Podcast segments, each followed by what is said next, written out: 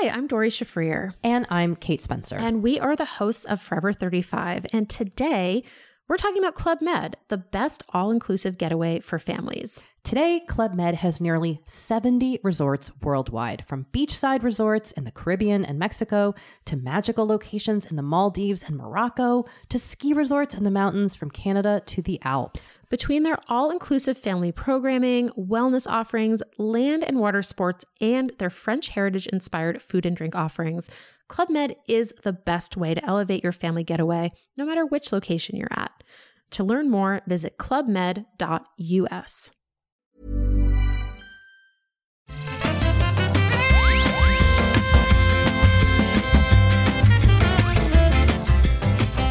Bonjour à tous et bienvenue dans cet épisode spécial au cœur de l'été.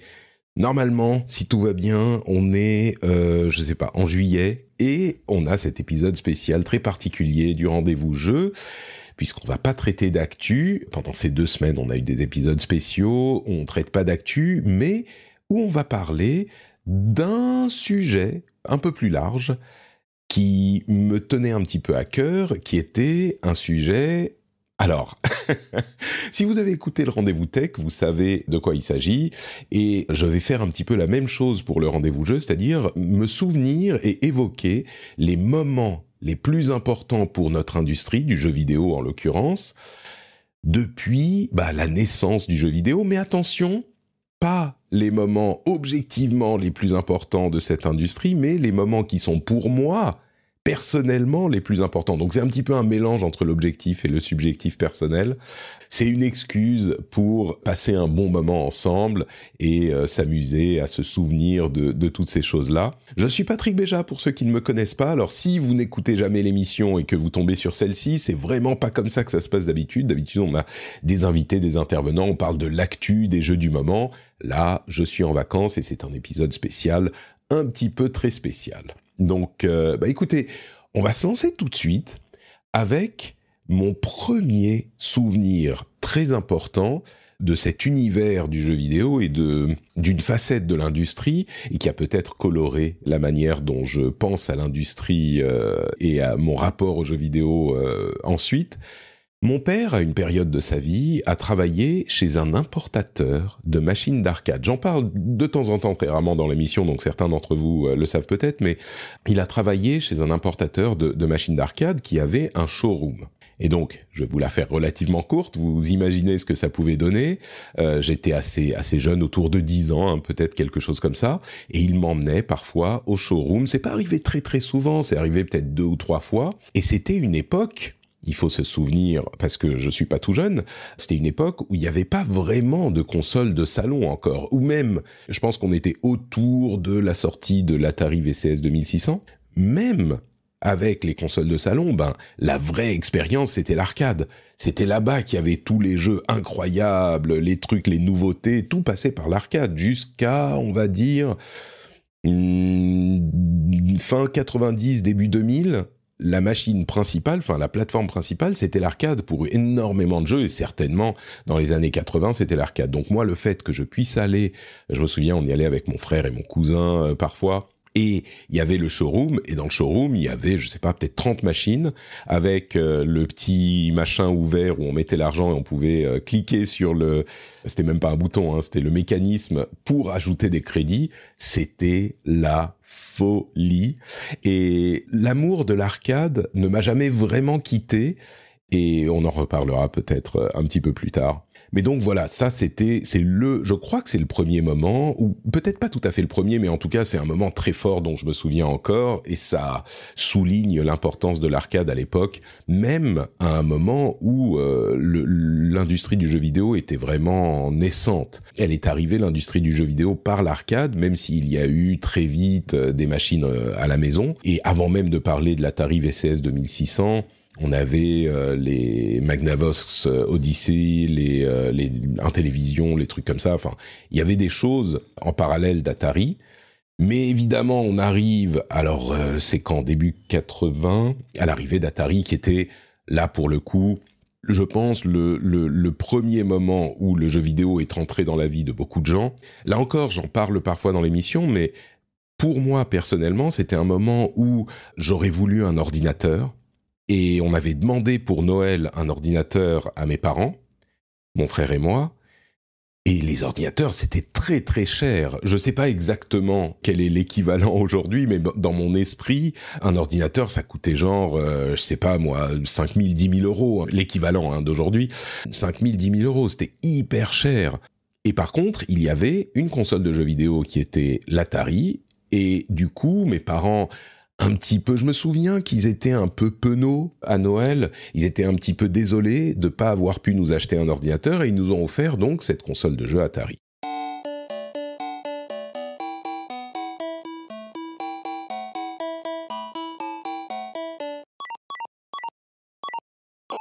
Et pour nous, vraiment, c'était la même chose. Parce qu'on était assez jeunes, on ne faisait pas bien la différence entre ordinateur, machin, et puis l'ordinateur, soyons honnêtes, si on le voulait, c'était pour pouvoir jouer à des jeux vidéo.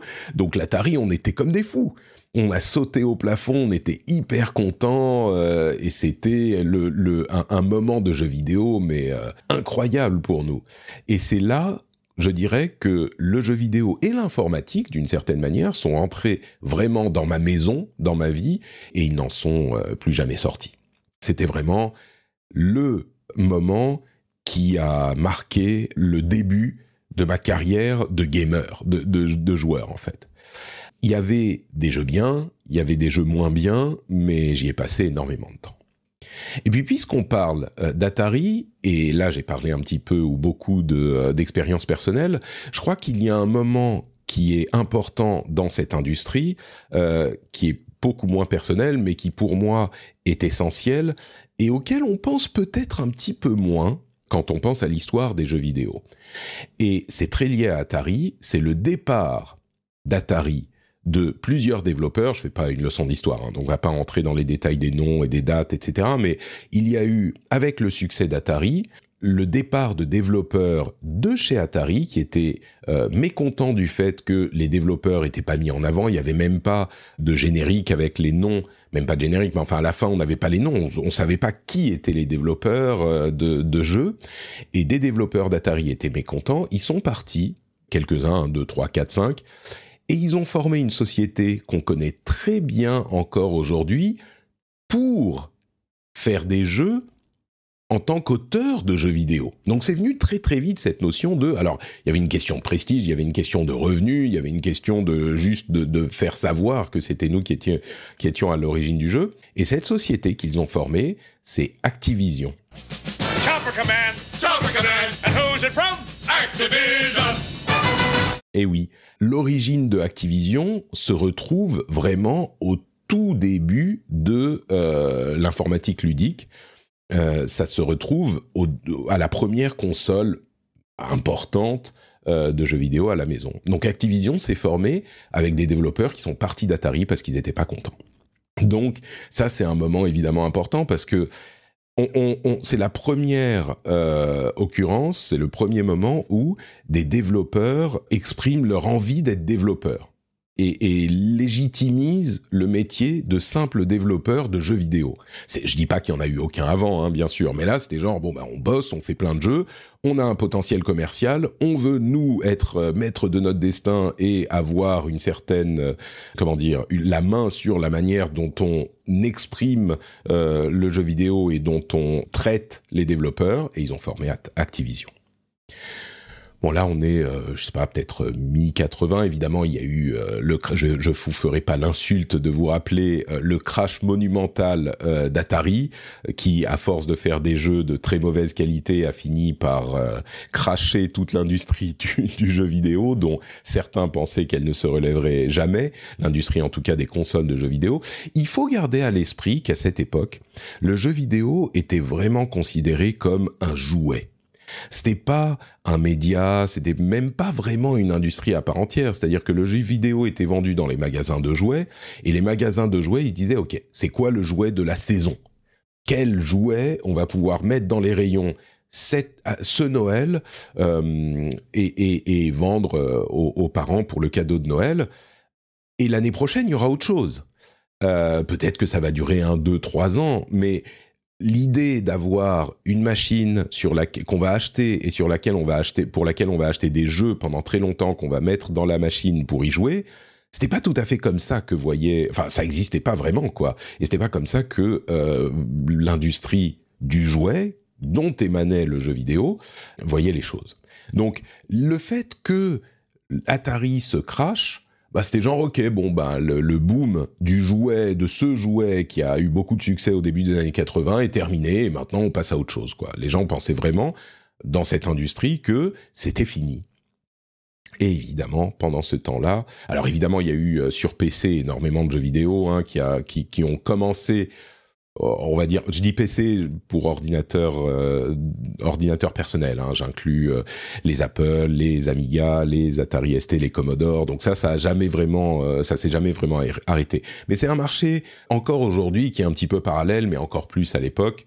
Si on parle de consoles vraiment, de consoles de salon, eh ben, ça s'était un petit peu cassé la gueule, et plus qu'un petit peu. Mais on arrive, du coup, à un moment où le petit artisan de Kyoto, Nintendo, lui, connaissait un succès important avec sa NES au Japon.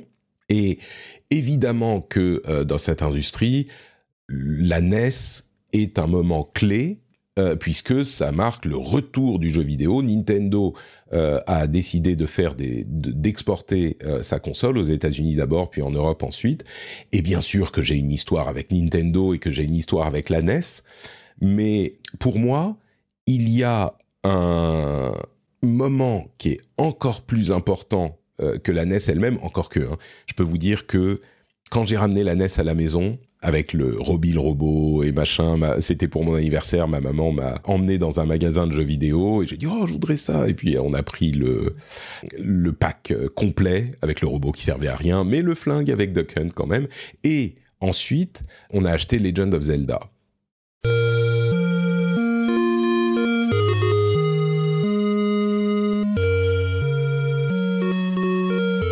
Et je me souviens que mon cousin me disait « Ah oui, il y a des notes super bonnes dans les magazines, il paraît que l'animation est vachement bien et tout. » Évidemment, c'était pas l'animation qui était importante dans Legend of Zelda, mais je me souviens qu'on était sur le canapé à jouer à Zelda pendant des heures et des heures.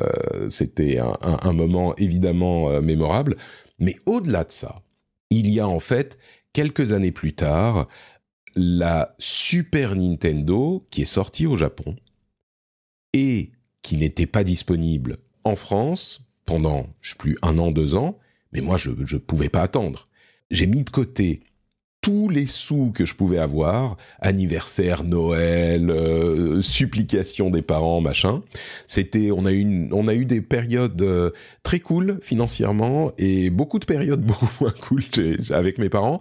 Là, spécifiquement, c'était une période plutôt cool. Et du coup, j'ai mis tout ce que j'avais et j'ai acheté mon premier vrai gros achat personnel. J'étais plus tout jeune, hein. À l'époque, c'était quoi, 89, 90. J'avais 17, 18, j'étais un adulte, quoi. Et j'ai acheté ma Super Nintendo en import. Je crois que j'avais déjà commencé à travailler dans un magasin de jeux vidéo, en fait. Oui, j'ai commencé, je me souviens, oui, petit boulot, ça aussi, ça avait contribué. Je me souviens que avant que j'ai eu 18 ans, ou peut-être autour de 18 ans, je travaillais dans un magasin de jeux vidéo en mi-temps, hein, bien sûr, et ils m'avaient confié la boutique. C'était des malades, les mecs, ils devaient avoir 25-30 ans, je sais pas, c'était un couple. Ils m'avaient confié la boutique pendant qu'ils étaient partis en vacances, mais ils me connaissaient pas. J'étais un gamin qui traînait dans la boutique, qui avait bossé un petit peu, enfin bref, peu importe. J'avais réuni tous les sous que je pouvais, et j'ai acheté une Super Nintendo en import. Et je me souviens que j'avais débattu avec moi-même, je participais à un fanzine à l'époque de jeux vidéo qui était distribué dans l'ouest de Paris, dans les banlieues de l'ouest de Paris, et j'avais écrit un test de la Super Nintendo pour ce fanzine. Et j'avais débattu avec moi-même l'idée de est-ce que ça a du sens de faire un test d'une console qui n'est pas disponible en France.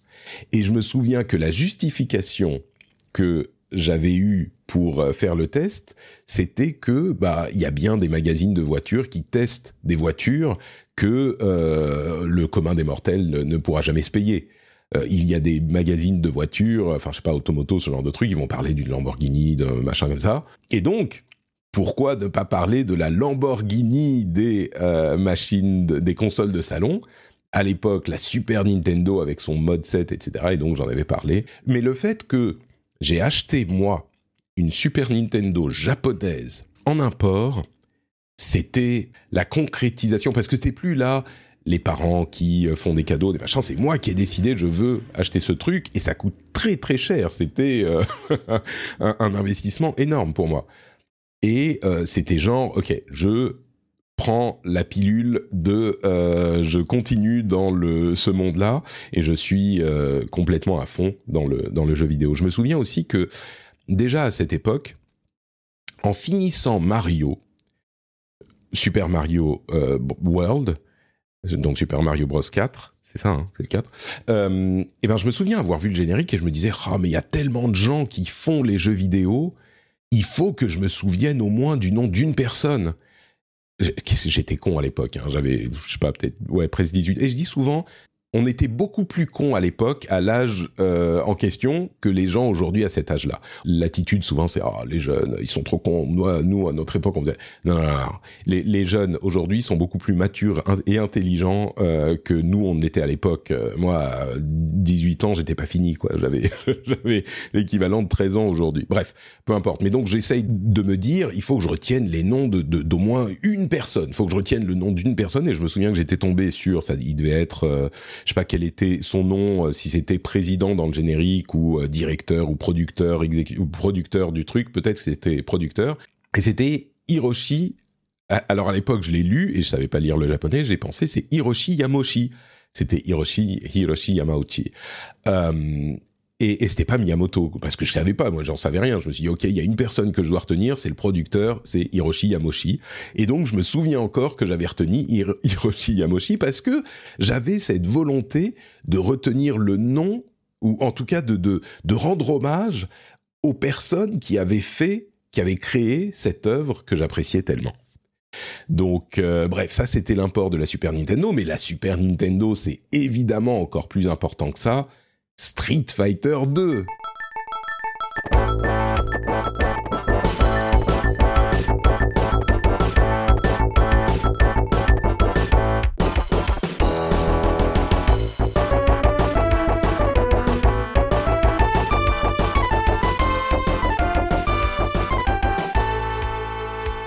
on parle beaucoup de Street Fighter en ce moment et de Street Fighter 6, mais si vous n'avez pas vécu cette époque, on était au début des années 90, si vous n'avez pas vécu cette époque, vous pouvez pas vous rendre compte à quel point Street Fighter 2 était un phénomène. Enfin, je pense qu'on peut le comparer aujourd'hui à, je sais pas, Fortnite peut-être, sauf que il y avait pas autre chose que Fortnite.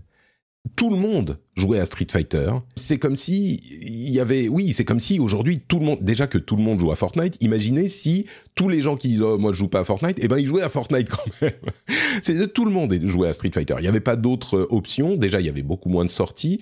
Ensuite c'était le jeu d'arcade, le succès de 90 je crois. Et comme on allait dans les salles d'arcade, c'était le Graal, les salles d'arcade.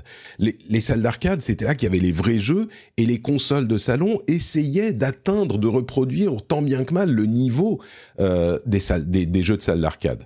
Donc, l'arrivée de Street Fighter 2 sur Super Nintendo, c'était un moment, et ceux qui l'ont vécu s'en souviendront, c'était incroyable parce qu'on pouvait enfin jouer à Street Fighter à la maison et il était bien. C'était pas juste un port pourri, non, il était vraiment bien foutu. Et je crois que alors je l'avais acheté en japonais, là aussi en import pour une somme indécente. Je vous raconterai peut-être un jour pour comment j'ai pu me payer ça. Il y a une histoire honnête mais intéressante. Je fais du teasing. Mais donc, j'avais acheté ça et Legend of Zelda 3, qui n'était pas en import celui-là. Mais Street Fighter en import, c'était la dernière cartouche. Elle était introuvable dans Paris.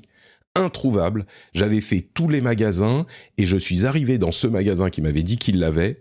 Ils étaient en train de jouer à Street Fighter sur cette cartouche avec des gamins qui traînaient dans le magasin, parce que c'est comme ça que ça se passait, moi je traînais dans les magasins aussi, et ils l'ont sorti de la console, ils l'ont mise dans la boîte et ils me l'ont vendue. Et du coup, les gamins qui étaient là étaient dégoûtés parce qu'ils pouvaient plus jouer au truc, c'était la dernière. Et on a passé, mais je pense que je l'ai payé très cher, et c'est le jeu qu'on a le plus rentabilisé de l'histoire de tous les jeux vidéo chez moi.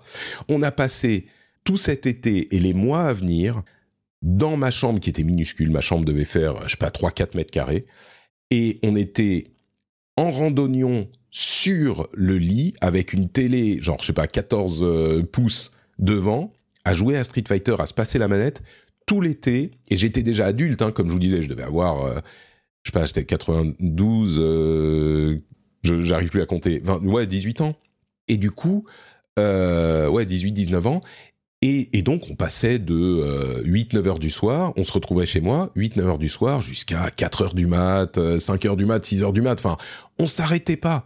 C'était tous les potes qui étaient à la maison et qui faisaient tourner la manette, c'était un moment, un été vraiment incroyable, et tout le monde jouait à Street Fighter, quoi. Je vais aller me chercher un petit verre d'eau. Je vais pas faire de pause parce que c'est un peu compliqué, mais vous inquiétez pas, je reviens. J'espère que vous m'entendez. J'ai fait une erreur capitale.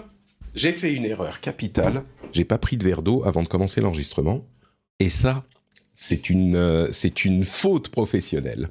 Très important d'avoir un petit peu à boire. Le moment suivant qui me marque, c'est toujours avec Nintendo évidemment, mais on commence à faire la transition d'un monde qui n'est plus un monde de jouets, mais dont qu'on pense encore à un monde pour les enfants. C'est l'entrée en scène de Sony. Et l'entrée en scène de Sony, elle se fait pas directement avec sa console, la PlayStation, elle se fait à travers une collaboration avec Nintendo qui se termine de la pire manière possible. C'est une trahison honteuse de la part du petit artisan de Kyoto. Sony et Nintendo travaillaient main dans la main dans le développement d'un ajout matériel à la Super Nintendo qui pourrait lire les CD. Et cet ajout, c'était un truc qui se mettait en dessous, qui s'appellerait la PlayStation, et qui permettrait de développer donc des jeux sur CD pour Super Nintendo. Et ça serait Sony qui l'aurait conçu pour Nintendo. Sony s'intéressait déjà aux jeux vidéo par l'intermédiaire d'un de ses ingénieurs, Ken Kutaragi, qui avait poussé à fond pour que Sony se lance dans le jeu vidéo. Il avait rencontré énormément de résistance, mais donc il poussait pour ça. Et Nintendo travaillait avec eux, sauf que quelques jours avant l'annonce de ce projet, Yamauchi, donc le président de Nintendo, se rend compte que dans leur contrat, il y a une clause qui lui plaît pas du tout. C'est que effectivement, le PlayStation pourrait permettre à la Super Nintendo de faire des jeux sur CD pour la Super Nintendo. Mais il y a une clause qui autorise Sony à utiliser les jeux de la PlayStation sur d'autres machines PlayStation. Qu'est-ce que ça veut dire, ça ? Ça veut dire que Nintendo perd le contrôle, évidemment, de son plus grand atout, qui est les jeux. Parce que les consoles, ça va, ça vient. Les jeux et les personnages et tout ça, bah, c'est le plus important. C'est ça qui vend des consoles. C'est ça qui fait que l'écosystème existe. C'est ça qui fait que la plateforme existe. Et c'est comme ça que les constructeurs se font de l'argent. C'est pas sur les consoles qu'ils se font de l'argent. Nintendo, bah, alors semble-t-il, panique. En tout cas, prend la décision d'abandonner Sony et de se s'acoquiner avec Philips, le grand concurrent de Sony à cette époque, dans le domaine de l'électronique, hein, l'inventeur du CD, tout ça, Philips et Sony ensemble, etc. Sauf qu'ils ne disent pas à PlayStation, ils ne disent pas à Kutaragi, ils ne disent pas à Sony. Et au moment d'annoncer le partenariat, vraiment sur scène, hein, Sony n'est au courant de rien, enfin ils se doutent et ils disent « mais qu'est-ce qui se passe ? Attendez, ils nous répondent pas, machin ». Mais Nintendo, qui devait annoncer le partenariat avec Sony sur scène, annonce à la place le partenariat avec Philips. Un truc, mais une tragédie grecque, quoi. C'était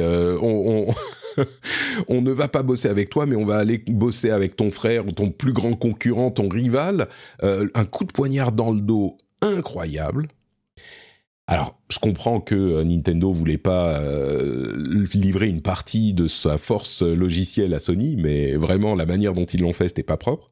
Et du coup, ce que ça a impliqué, c'était que Sony... Alors Sony, ils auraient pu se dire « Ah merde, ok, bon, bah, on va pas pouvoir, on va rien faire », mais c'était sans compter sur l'acharnement de Kutaragi, qui croyait vraiment à ce segment de l'industrie, qui croyait vraiment aux jeux vidéo, et trahi par Sony, au lieu de se dire « Ok, on abandonne le projet », il se dit « Bon, non seulement on va y aller, mais on va enterrer Nintendo ».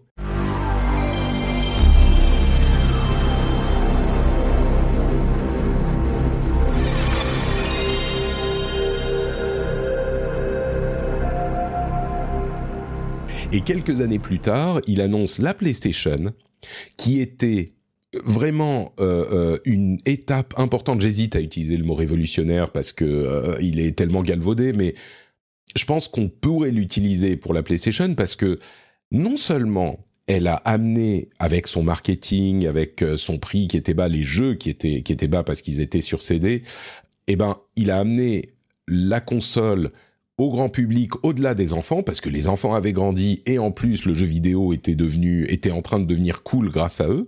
Mais en plus de ça, ils ont amené la 3D dans le jeu vidéo, vraiment. On avait eu un petit peu de 3D, bien sûr, par le passé, mais ils ont amené la 3D dans le jeu vidéo, et ça a complètement transformé la manière et les possibilités, parce que bien sûr, on peut toujours faire des jeux en 2D, mais les jeux en 3D sont une possibilité en plus, et il a fallu un moment pour vraiment comprendre comment fonctionnaient les jeux en 3D, mais aujourd'hui, c'est un ajout hyper important dans le monde du jeu vidéo, évidemment.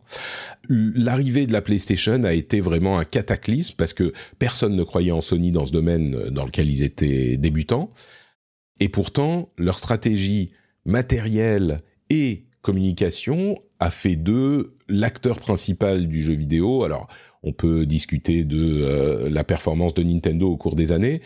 Je pense que, d'une manière générale, on peut dire que c'est Sony qui domine le jeu vidéo aujourd'hui, enfin qui est l'acteur principal.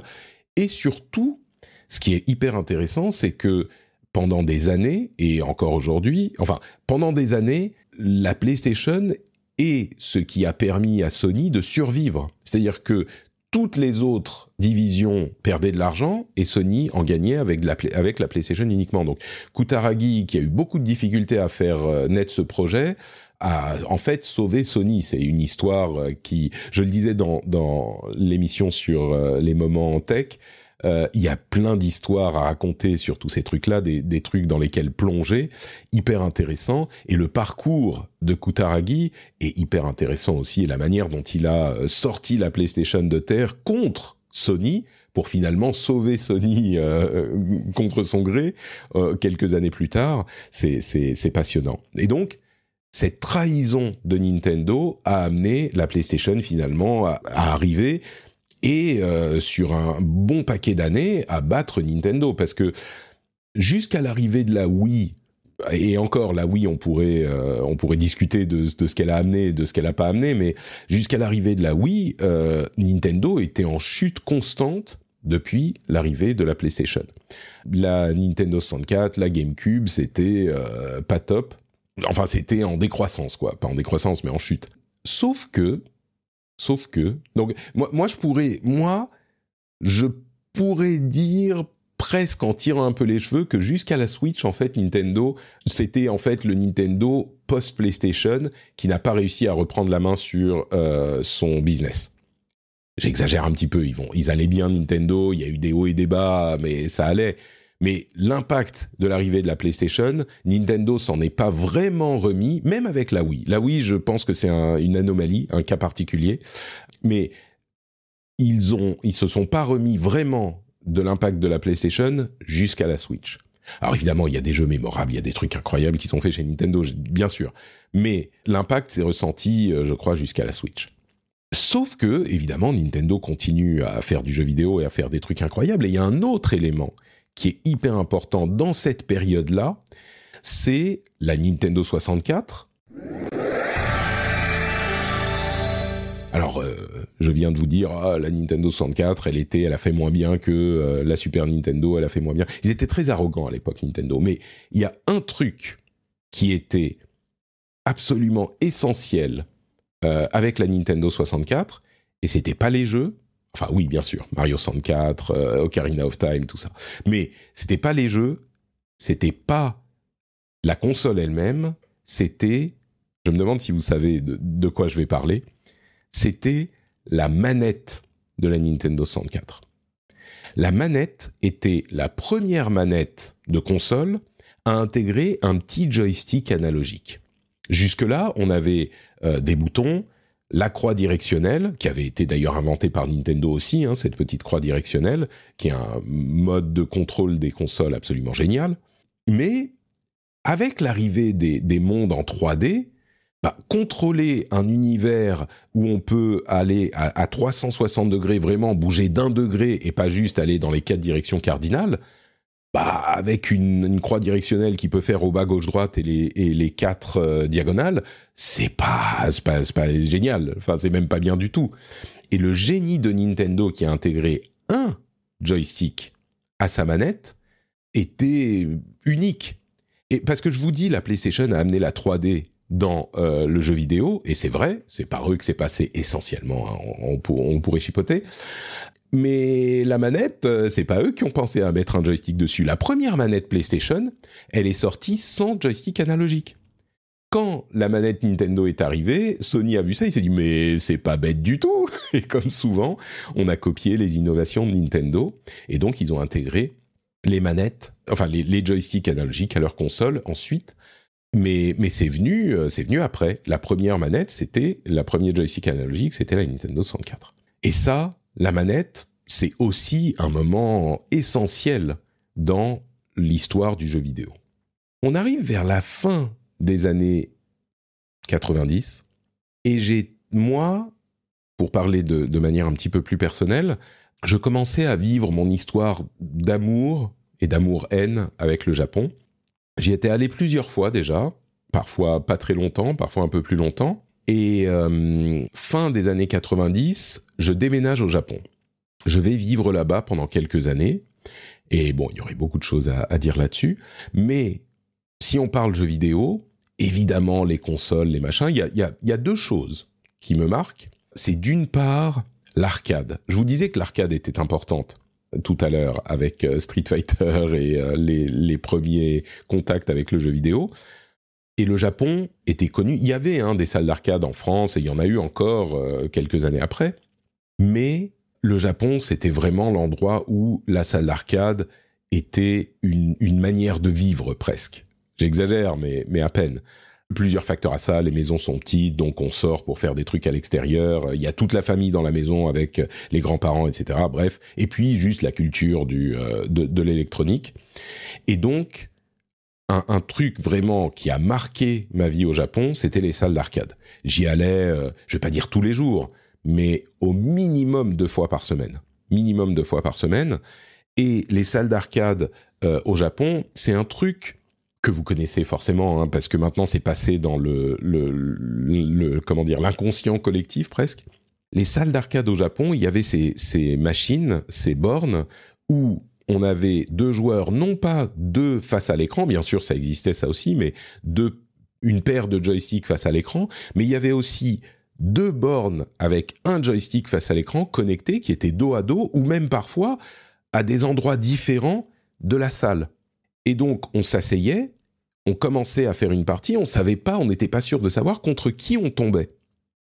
Et c'est ça qu'essaye de reproduire et que réussit à reproduire pour la première fois de l'histoire des jeux vidéo, je pense, le Battle Hub de Street Fighter VI, c'est cette sensation d'aller en salle d'arcade, de se poser et de faire un combat contre une personne, de rencontrer quelqu'un finalement, virtuellement, dans la salle d'arcade et d'interagir par l'intermédiaire de ce jeu. Et puis ensuite, parfois, on va se saluer, on va genre faire un petit signe de tête, ou alors on est énervé, on s'en va, machin. C'est une interaction qui est très particulière. Et puis, il y avait tellement de jeux, parce qu'encore, à cette époque, les jeux sortaient d'abord en salle d'arcade. essentiellement, le truc se passait en salle d'arcade, et en particulier les jeux de combat qui étaient encore assez populaires à ce moment.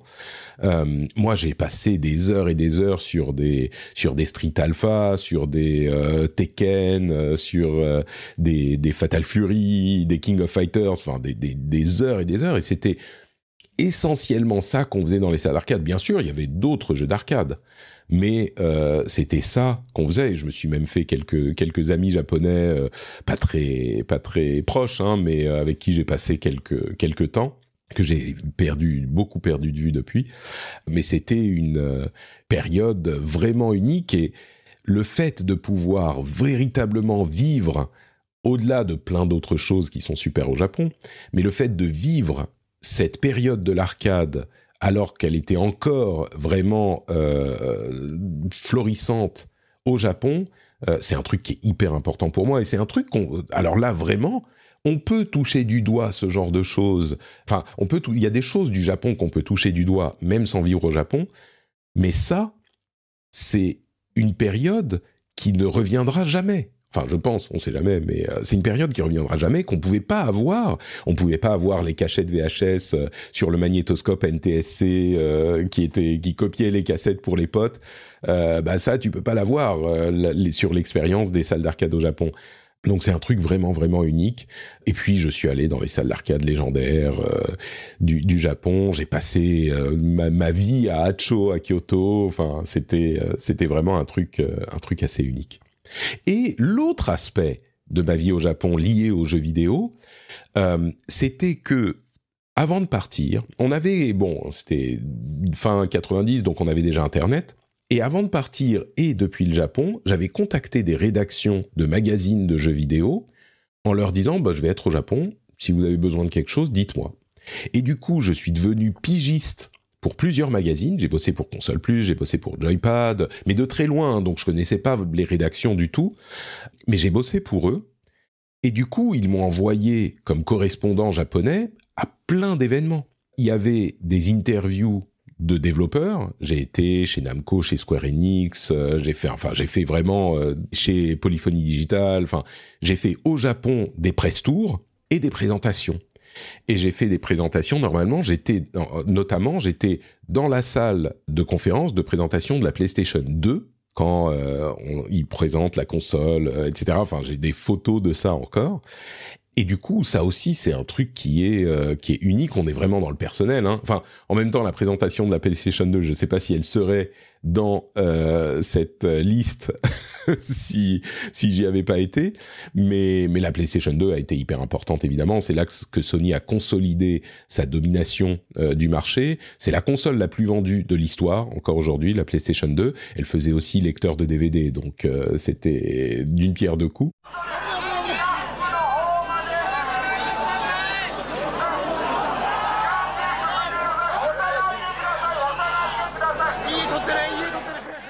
Mais oui, et la sortie de la PlayStation 2, c'était de la folie, mais de la folie. Et je me souviens que j'avais été précommandé une PlayStation 2 dans un combini, un petit magasin c'est une épicerie, hein, les combini, ils vendent de tout, mais ils faisaient aussi des précommandes de consoles, et du coup, je m'étais levé le matin du jour de la sortie pour aller la chercher, et j'en avais en fait, évidemment, tous les potes de Paris me disent « est-ce que tu peux m'acheter une PlayStation 2 ? Est-ce que tu peux ?» Parce que là, on était des adultes, quoi. On avait des métiers et on pouvait... Le prix d'une console, même une console en import, parce que je ne l'ai pas mentionné, mais j'ai aussi... Je parlais de la PlayStation, j'ai aussi acheté une PlayStation en import qui, là, pour le coup, je vous disais, le prix de la Nintendo était indécent. Le prix de la PlayStation, c'était... On compare au Ferrari, là. Ça coûtait quoi, 4 000 francs à l'époque, donc c'était 800 €. J'étais adulte, encore une fois, j'avais du boulot, etc. Je bossais en parallèle de l'université, j'avais des petits boulots. Donc j'avais de quoi accumuler des sous pour acheter ça. Et il y a d'autres raisons mystérieuses. Mais tous les potes, les fans de manga, de toute cette mouvance dont je parle parfois, de Tonkam, Junku, qui se retrouvaient à Paris, on était, je sais pas, peut-être quelques milliers à lire les mangas Dragon Ball en japonais quand ils sortaient sans rien comprendre, et ben tout ce groupe-là C'était les potes qui, quand t'es au Japon, ils disent « Oh, il y a la PlayStation 2 qui arrive, tu peux m'en choper une, machin », parce que c'était hyper difficile à avoir. En Occident, en Europe, c'était impossible d'avoir une PlayStation 2 en import, ça coûtait la peau des fesses, il y en avait très très peu, etc. Parce que les consoles sortaient très longtemps après dans les autres régions. Et donc, ils me demandent « Est-ce que tu peux me choper une PlayStation 2 ?» Mes amis les plus proches. Et effectivement, j'en ai eu, je sais plus, 3 ou 4. Donc, une pour moi et certaines pour des potes. Et l'une d'entre elles venait tout simplement, pas besoin de faire la queue, pas besoin, venait d'un combini auquel je l'avais précommandé. Je me suis levé le matin à 6h avant d'aller au boulot. Je crois que j'avais pris un jour off pour aller, je vous dirai après. Et je vais au combini. « Ah, ok, merci, hop, je paye, je repars. » Et à 6h du mat', j'étais déjà en train de jouer à la PlayStation 2 le jour de la sortie, alors que ce qui se passe ensuite, ils n'étaient pas censés me la vendre, je crois, à ce moment-là.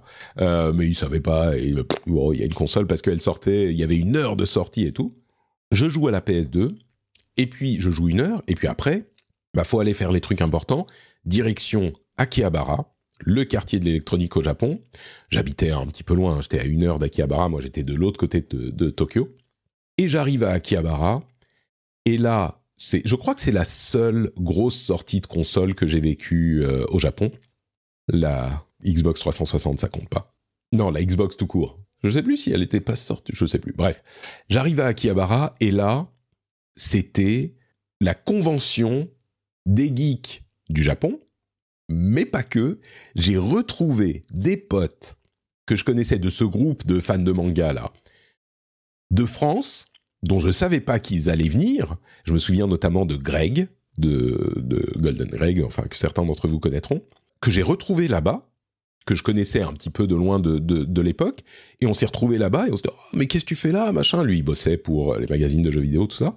Et on a fait la queue ensemble dans les magasins pour essayer d'en choper plus des PlayStation 2. Moi, j'en avais déjà une, j'en ai chopé 2 de plus, je crois, mais c'était impossible. Enfin, il fallait faire la queue, c'était vraiment, vraiment dur, mais j'en ai chopé plus, parce que j'avais fait des réservations, parce que j'ai fait la queue, et puis on allait d'un magasin à l'autre, ah là-bas ils en ont encore, là-bas si. C'était une période de fou, enfin même ça c'était une journée de fou. Je crois pas que j'ai de photos encore de cette journée spécifiquement, et même à l'époque, il n'y avait pas vraiment d'appareil photo numérique, t'allais pas y aller avec ton appareil photo et faire développer en argentique, c'était pas des trucs qui se faisaient quoi. Mais je suis sûr qu'il y a dans la presse des photos de la sortie de la PlayStation 2 à Akihabara, et possiblement, que ce soit dans la presse, les archives de la presse japonaise ou américaine ou même française, peut-être qu'on peut me voir dans une queue d'un Big Camera ou d'un Yodobashi Camera là-bas, ou d'un Laox ou d'un truc comme ça, en train de faire la queue pour choper plus de PlayStation 2. Donc ça, c'était vraiment un truc mémorable. Et encore une fois, ce genre de sortie, c'était un événement mondial, à une époque où il n'y avait pas Internet, mais donc tout le monde devait se retrouver sur place, et c'était une effervescence incroyable. Ça aussi, je suis assez content d'avoir vécu.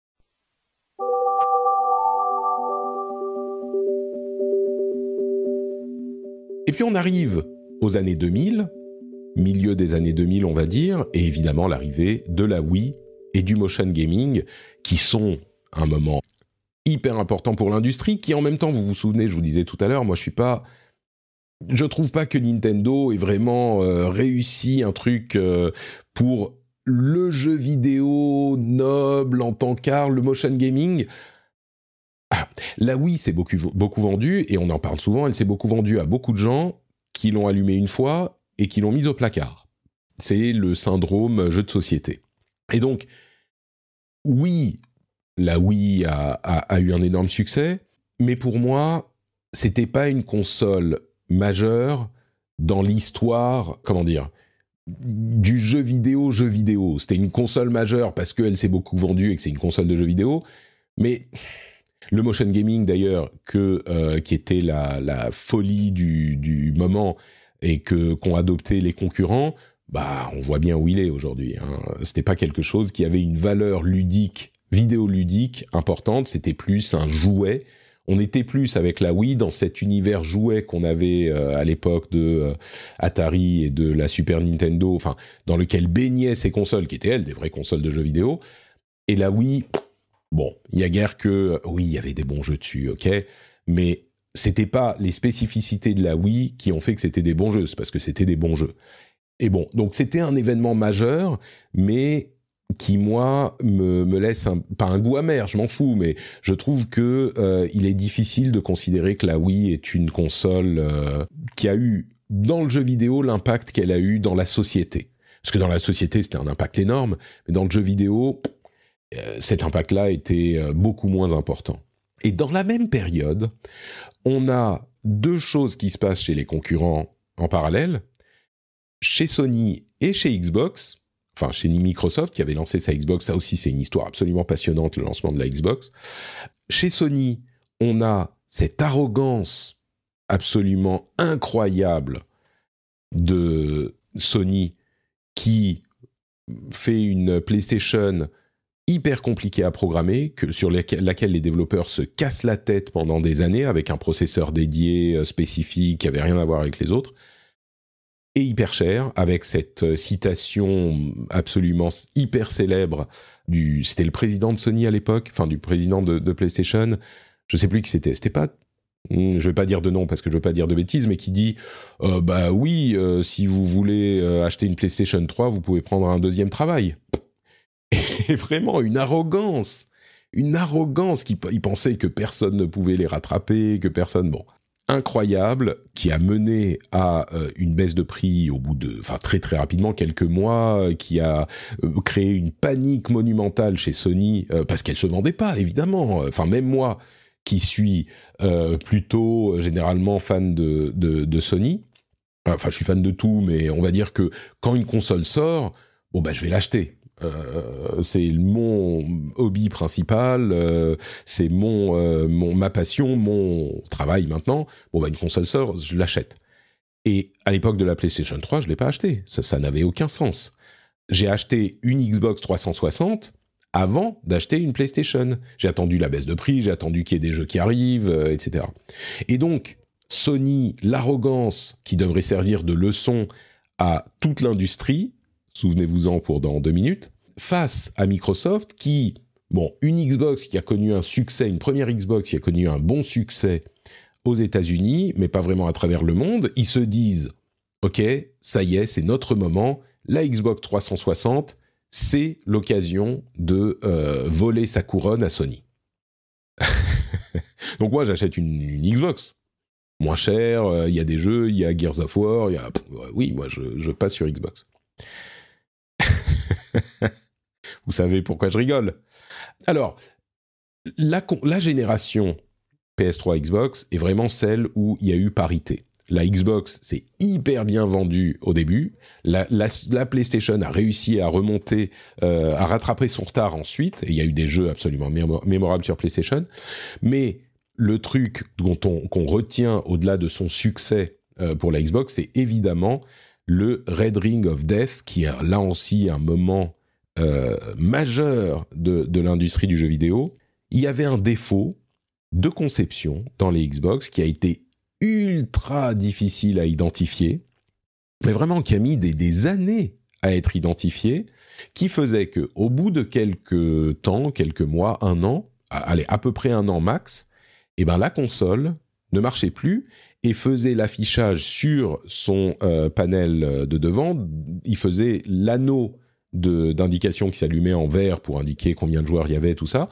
Il s'allumait en rouge pour dire la console ne marche pas.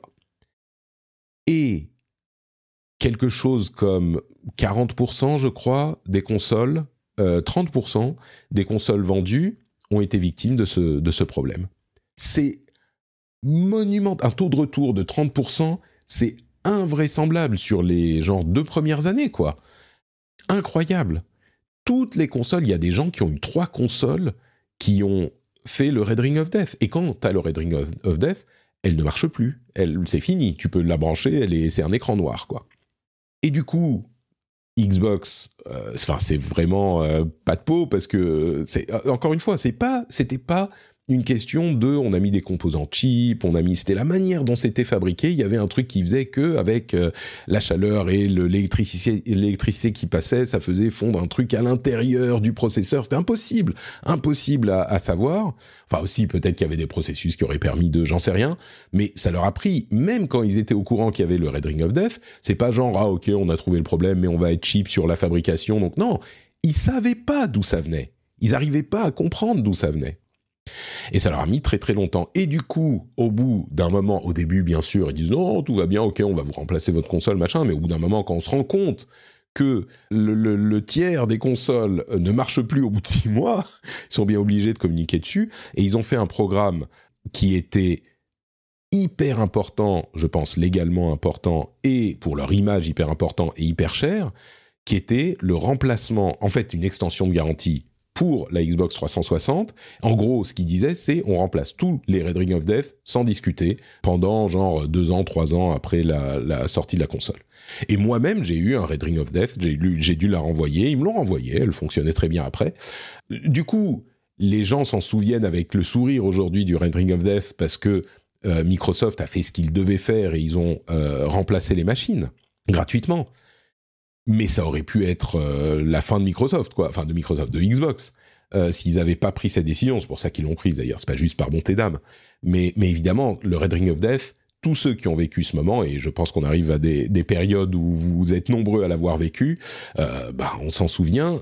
Et je pense pas que ça ait impacté leur part de marché, en fait. Parce que je pense pas que des gens aient décidé de ne pas acheter de Xbox parce qu'il y avait la perspective du Red Ring of Death. Je pense pas. Peut-être, oui, anecdotiquement, mais ça a quand même un petit peu terni leur image dans une génération où ils étaient vraiment les leaders, pour le coup. Enfin, ils avaient une dynamique qui était de loin la dynamique la plus importante.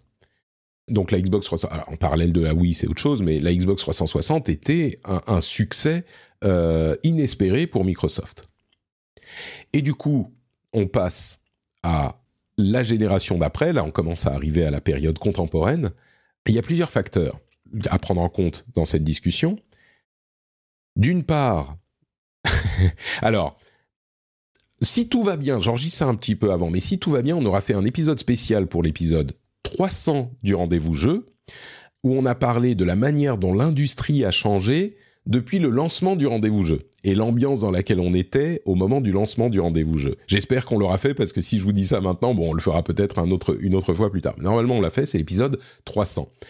Et du coup, je vais pas évoquer, c'est des trucs beaucoup plus proches, c'était il y a 10 ans, je vais pas évoquer cette période-là. Donc, je vais m'arrêter pile à la période juste avant ça, et donc juste avant le lancement de la génération de consoles PlayStation 4 et Xbox One, mais je vais quand même parler du contexte de la Xbox One et de la PlayStation 4, parce que c'était un contexte où, d'une part, il y avait l'omniprésence du mobile, on arrive au début des années 2010, et tout le monde pensait que... Enfin, tout le monde.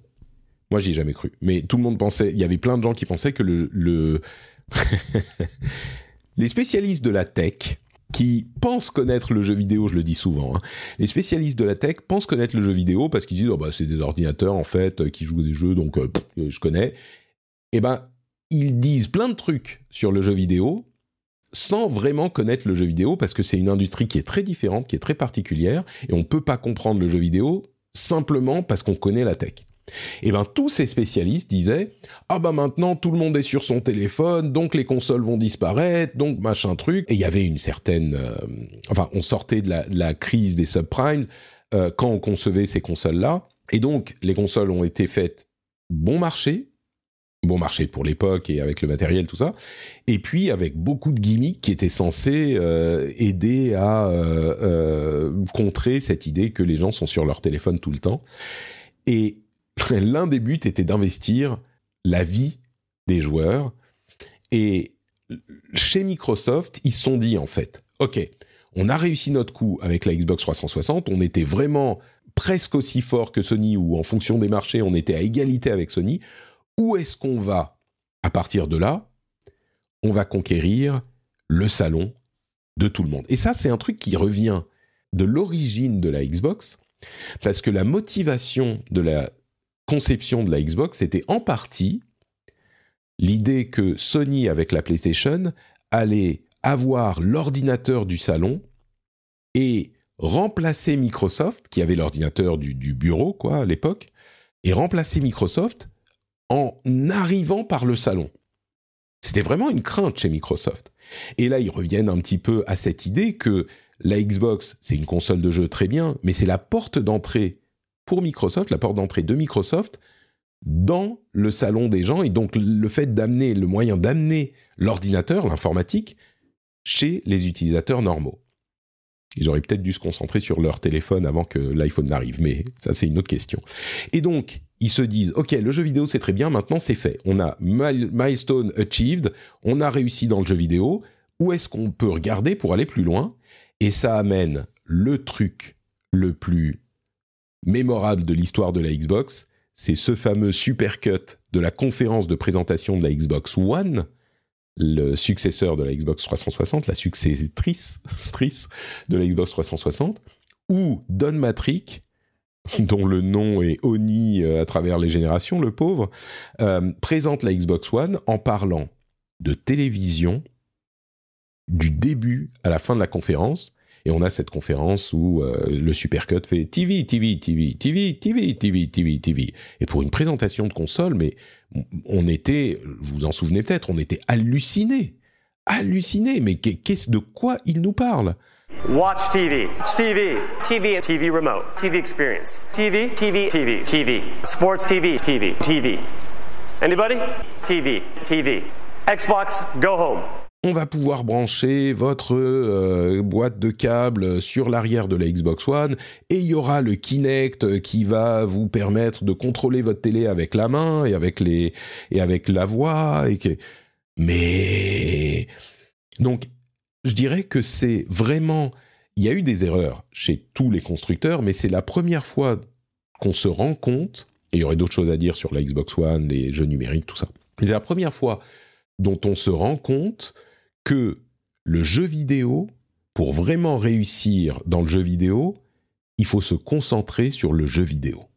Et il y a de la place pour ça. Il y a de la place pour le jeu vidéo, vidéoludique, jeu vidéo, qui n'est pas dilué, qui n'est pas casualisé, qui est pas. Il y a de la place pour tout ça aussi, hein, les jeux mobiles, les jeux passe-temps, les jeux tout ça. Mais il y a une place pour le jeu vidéo laser-focused sur l'aspect ludique de ce média, de cet art, et il y a des clients pour ça. Modulo plein de choses, hein, le prix, la situation, le contexte économique, etc. Mais là, on se rend compte que vraiment, l'ambition d'aller au-delà du jeu vidéo est sans doute possible, mais il faut d'abord poser les bases. Et c'est l'erreur dramatique de la Xbox One qui, là, pour le coup, n'a jamais pu s'en remettre complètement, et pour laquelle Don Matrick a pris la porte assez vite après, et Phil Spencer est arrivé pour essayer de récupérer, de sauver les meubles, qu'il a, bon, on pourrait discuter de est-ce qu'il a réussi ou pas. Et donc, ce moment de l'arrogance de Microsoft, qui était tellement ironique, parce que, évidemment, on parlait de l'arrogance de Sony à la génération de la PlayStation 3, et là... On a Microsoft qui fait exactement la même erreur. Il y avait un problème de prix parce que le Kinect était dans toutes les consoles, enfin bref. Qui fait exactement la même erreur. La génération d'après, il y avait une ironie absolument terrible dans cette génération-là, dans cette présentation-là. Je dirais que l'événement suivant, c'est la numérisation des supports qui a énormément de conséquences, mais dont j'imagine qu'on a parlé dans le rendez-vous de jeu 300, donc je vais vous laisser aller réécouter celui-là, parce que pour moi, la numérisation des supports est l'événement majeur des années 2010, qui a conduit à plein de choses dans l'écosystème, en un petit peu de négatif, mais énormément de positif, qui est un truc que les gens voient pas forcément souvent. L'émergence des indés, la baisse des prix, et oui, la baisse des prix grâce au numérique, etc.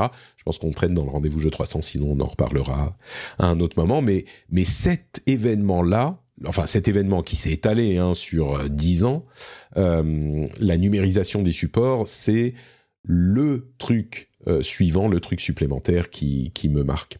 Il y a plein de choses dont j'aurais pu parler, hein, l'arrivée du en ligne, que là pour le coup la Xbox a amené, y compris avec la Xbox 360, qui était une décision hyper courageuse. C'était déjà présent avec la Xbox première du nom, mais intégré avec la Xbox 360, et qui a complètement transformé l'industrie, pour laquelle fonctionnalité que les concurrents ont mis énormément de temps à adopter. Y a plein d'autres choses dont on pourrait parler, mais je crois que c'est l'essentiel. L'essentiel, en tout cas, de ce qui m'a marqué, moi.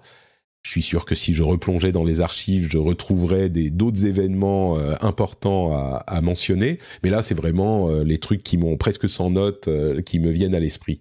Donc, on est parti de la console Atari, voire même du showroom de salle d'arcade. Et on arrive au bout du compte à l'avant-dernière génération de consoles, parce que sur les toutes dernières, je crois qu'il serait difficile de parler encore précisément de ce qui aura marqué. C'est un petit peu trop tôt, hormis cette numérisation des supports, comme je le disais. Mais voilà, donc on peut en faire une analyse, ce qu'on aura fait dans le Rendez-vous G300, mais marquer les événements précis, pointus, je ne sais pas si c'est forcément aussi facile. J'aurais pu parler... Vous remarquez que je n'ai pas parlé de jeux spécifiques, hormis Street Fighter. J'aurais pu en évoquer plein, enfin Street Fighter, Mario, Zelda, j'en ai mentionné quelques-uns, mais l'idée c'était pas de parler des jeux les plus importants, hein. Ça serait encore toute une autre émission, mais des moments importants de l'industrie et de l'évolution de l'industrie. J'espère que vous avez passé un bon moment en ma compagnie.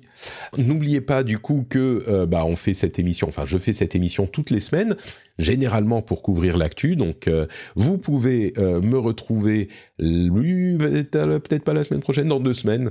La semaine prochaine, il y aura, je pense, autre chose, mais les vacances sont bientôt finies, donc on revient avec l'actu du jeu vidéo. Je vous fais de gros bisous, merci de m'avoir suivi.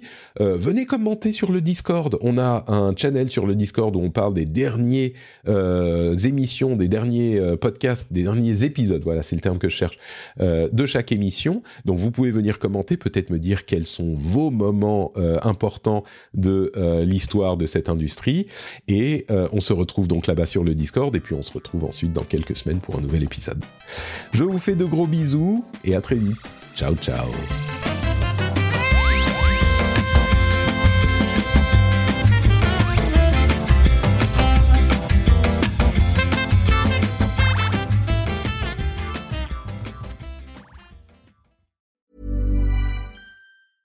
Hi, I'm Dori Shafrir. And I'm Kate Spencer. And we are the hosts of Forever 35. And today, we're talking about Club Med, the best all-inclusive getaway for families. Today, Club Med has nearly 70 resorts worldwide, from beachside resorts in the Caribbean and Mexico, to magical locations in the Maldives and Morocco, to ski resorts in the mountains from Canada to the Alps. Between their all-inclusive family programming, wellness offerings, land and water sports, and their French heritage-inspired food and drink offerings, Club Med is the best way to elevate your family getaway, no matter which location you're at. To learn more, visit clubmed.us. Introducing WonderSuite from Bluehost.com. Website creation is hard, but now with Bluehost, you can answer a few simple questions about your business and get a unique WordPress website or store right away. From there, you can customize your design, colors, and content. And Bluehost automatically helps you get found in search engines like Google and Bing. From step-by-step guidance to suggested plugins, Bluehost makes WordPress wonderful for everyone. Go to Bluehost.com/WonderSuite.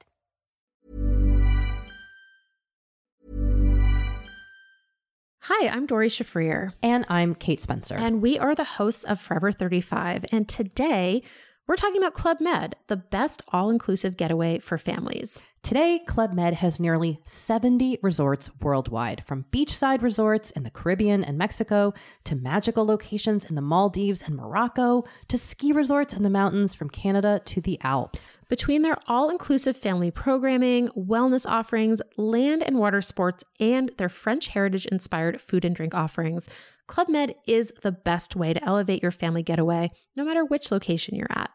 To learn more, visit clubmed.us.